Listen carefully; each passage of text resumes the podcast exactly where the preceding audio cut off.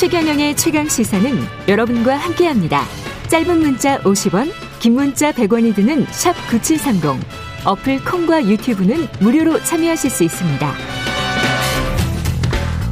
네, 북한이 어제 아침 단거리 미사일 두 발을 동해상에 발사했습니다. 북한의 이번 미사일 발사는 바이든 미 행정부 출범 이후 북한의 첫 무력 시위라는 측면 또 조만간 미국 새 행정부가 대북 정책을 발표할 것이다 이런 측면에서 봤을 때 아주 어, 눈여겨 봐야 되겠죠. 세종연구소 홍현익 예, 수석연구위원 연결돼 있습니다. 안녕하십니까? 네, 예. 안녕하십니까? 예. 북한이 이번에 발사한 미사일은 어떤 미사일이었죠? 네, 이, 이게 그 탄도 미사일이어서 안보리 제재에 그 위반되는 미사일이고요. 아, 그렇군요. 네, 예, 예, 그 종류가 개량 이스칸데르라 그래서 신형 전술 유도탄 어, 미사일인데요. 예. 이게 굉장히 우리에겐 곤혹스러운 게, 어, 이 로켓 엔진으로 대기권 밖으로 나갔다가 다시 재진입할 때 수직으로 내려오다가 다시 평행으로 기동하다가 다시 수직으로 내려와서 요격이 거의 어려운 아. 그런 미사일입니다. 그래서 만약에 여기다 뭐 그, 그 핵무기나 뭐 이런 걸 장착하면 예. 그야말로 우리가 도저히 막기가 어려운 그러니까 우리한테도 상당한 위협이 되는 미사일이다. 물론 북한의 미사일은 모든 미사일이 우리에게 위협이 있지만 이거는 이제 요격을 회피하기 위해서 러시아에서 개발한 거를 들여다가 자기네들이 이제 그 유사한 미사일을 개발해서 이걸 시험 발사함으로써 미국에게 경고 메시지를 보내고 우리에게도 상당한 위협을 실질적으로 가한 셈이 됐습니다. 아, 이게 완전히 신형이군요. 지금 말씀 네. 들어보니까 네. 뭐 아, 패트리어트 미사일 뭐 이런 걸로도 막을 수 없다 그런 말씀인가요? 그러니까 그렇죠. 본래 탄도 미사일 자체를 패트리어트가 막기가 어렵고 사드도 사실 그 자기의 그 사드 쪽으로 날아가는 거나 막을 수 있지. 예. 이렇게 그 사드도 요격률이 높지 않다라고 좀 보는데 음. 근데 이거는 아예 또 어, 그 정면으로 날라와도 또 날라오다가 회피하는 어, 기능이 있어서 상당히 어, 공포 공포스러운 미사일이죠. 단거리지만. 아, 예. 예. 우리 입장에서 특히 그리고 뭐 또 일본도 그럴 것 같고 국제사회 반응은 어떻습니까? 어, 일단 뭐 미국의 반응이 제일 중요한데요. 예. 바이든 대통령이 어제 이제 취임한 이후에 첫 번째로 중요한 그 기자회견을 했는데 예. 에, 북한이 이걸 겨냥해서 쏜 게 아닌가 생각이 됩니다. 음. 그러니까 바이든한테 직접적인 좀 충격을 주려고 했던 거죠. 아, 왜냐하면 아, 기자회견 직전에 쐈다. 그렇죠. 예. 네, 기자회견을 노린 겁니다. 그런데 이제 왜 그러냐면 에그 그, 그러니까 뭐 저 지난 주말에도 한번 또 쐈잖아요. 예.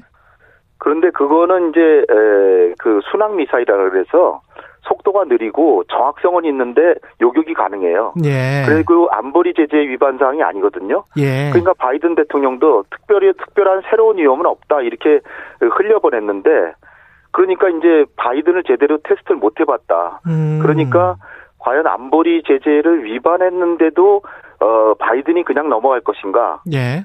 사실 트럼프 대통령은 어, 이 정도 미사일은 안보리 제재 위반이지만 안보리로 안 가져가고 그냥 묵과했습니다. 아. 근데 바이든도 과연 묵과할 것인가? 이걸 봤는데 바이든은 여기에 대해서 대응이 북한이 긴장을 고조시킨다면 상응한 대응을 하겠다 그러면서 안보리를 소집하진 않았지만 안보리 소속 어, 제재위원회를 소집했어요. 예.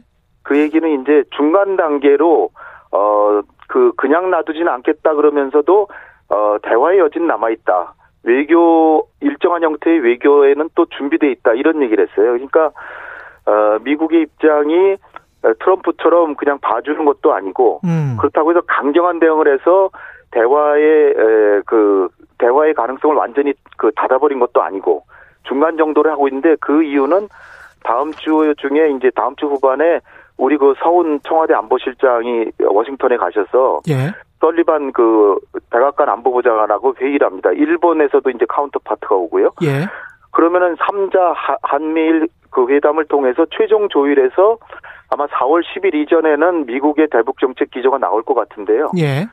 거기에 이제 북한은 어 여기에 그어저 이를테면 싱가포르 에서 그 김정은과 트럼프와 만났을 때 합의한 내용 정도는 기본으로 깔고 어 회담을 하자.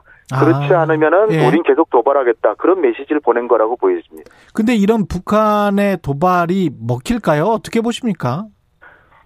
이게 이제 바이든은 트럼프하고 다른데 예. 그렇다고 해서 오바마 시절에 부통령 했잖아요. 그렇죠. 그 당시는 어 2009년 4월 5일 날 그 오바마가 체코를 방문해서 핵 없는 세상 연설이라고 하는 아주 중요한 연설을 하려고 그러는데 그날 그날 우리로서는 식목일인데 그 4월 5일 날 새벽에 바이든이 잠에서 깨기도 전에 장거리 로켓을 발사했습니다. 어. 그게 이제 4월 5일이거든요. 예. 그러니까 지금 3월 말이니까 거의 이제 유사한 시간에 에, 미, 북미 갈등이 다시 재개되는 셈인데 예.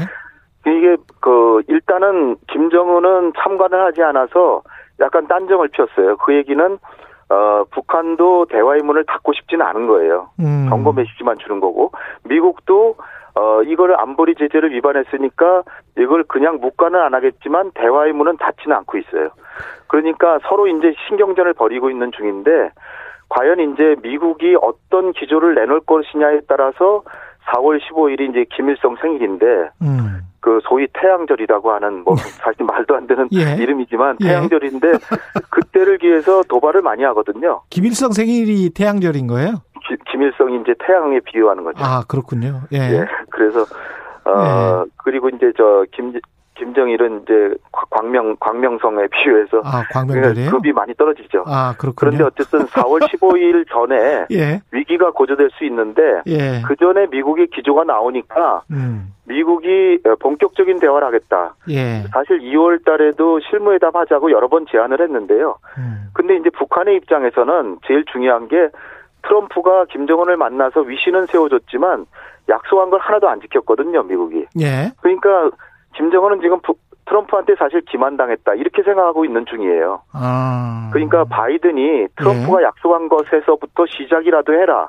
지금 그러고 있는데 바이든은 원점에서 다시 출발하자 이러니까 그럼 북한은 트럼프 그 임기 4년 동안 진전했던 거 다시 어, 유야무야 되니까 북한의 입장에서 볼 때는 어 뭔가 경고를 줘서 그냥 어영부영 다시 대화하자 그러면 그건 응하지 않겠다라는 음. 메시지를 김여정과 최선일 통해서 이미 보낸 겁니다. 북한이 이렇게 나오는 데는 중국을 믿고 그러는 겁니까?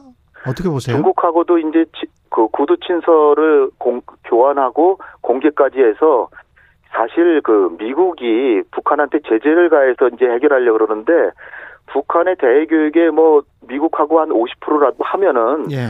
미국의 영향력이 대단하겠죠. 음. 근데 90%의 교육을 중국이랑 하고 있고 중국은 석유도 주고 또 쌀도 주고 그러니까 예. 그러니까 중국 하나만 믿고 있어도 북한은 과거의 동구처럼 무너지지 않는다는 거죠. 아. 그러니까 바이든의 계산이 저는 잘못됐다라고 보는 게 예. 일정한 제재를 해서 대화로 끌어나 끌어들이는 데는 효과가 있지만 예. 항복을 시키는 데는 제재는 거의 효과가 없거든요. 아. 그런데 이거를 기대를 하고 한국과 일본 뭐 중국까지도 여기에 동원하려고 그러는데 음. 그러면서 중국을 심각하게 때리니까 중국으로서는 자기 우방이 필요하잖아요. 그렇죠. 그러니까 우방이 뭐 몇 없는데 북한이 그 중에 가장 어, 신뢰할 수 있는 우방인데 그러니까 북중 관계가 좋을 수밖에 없고 예. 러시아까지 가서 해서 북중러 삼각 관계가 동맹으로 다시 뭉치고 음. 미국은 이제 한미를 뭉치려고 그러니까 음. 한미 동맹이라고 하는 게 사실은 북한의 남침을 억제하고 한반도의 평화를 유지하기 위해서 만든 건데 그렇죠. 이것이 어떻게 보면 신냉전 구도를 재형성하는 기능을 하고 있어요. 음. 그 미국이 이 점을 생각해서 예. 한반도의 평화의 기능으로 다시 한미 동맹을 바꿔놔야 될 것. 같습니다. 고맙습니다. 지금까지 네. 홍현익 세종연구소 수석연구위원이었습니다. 오늘 말씀 감사합니다.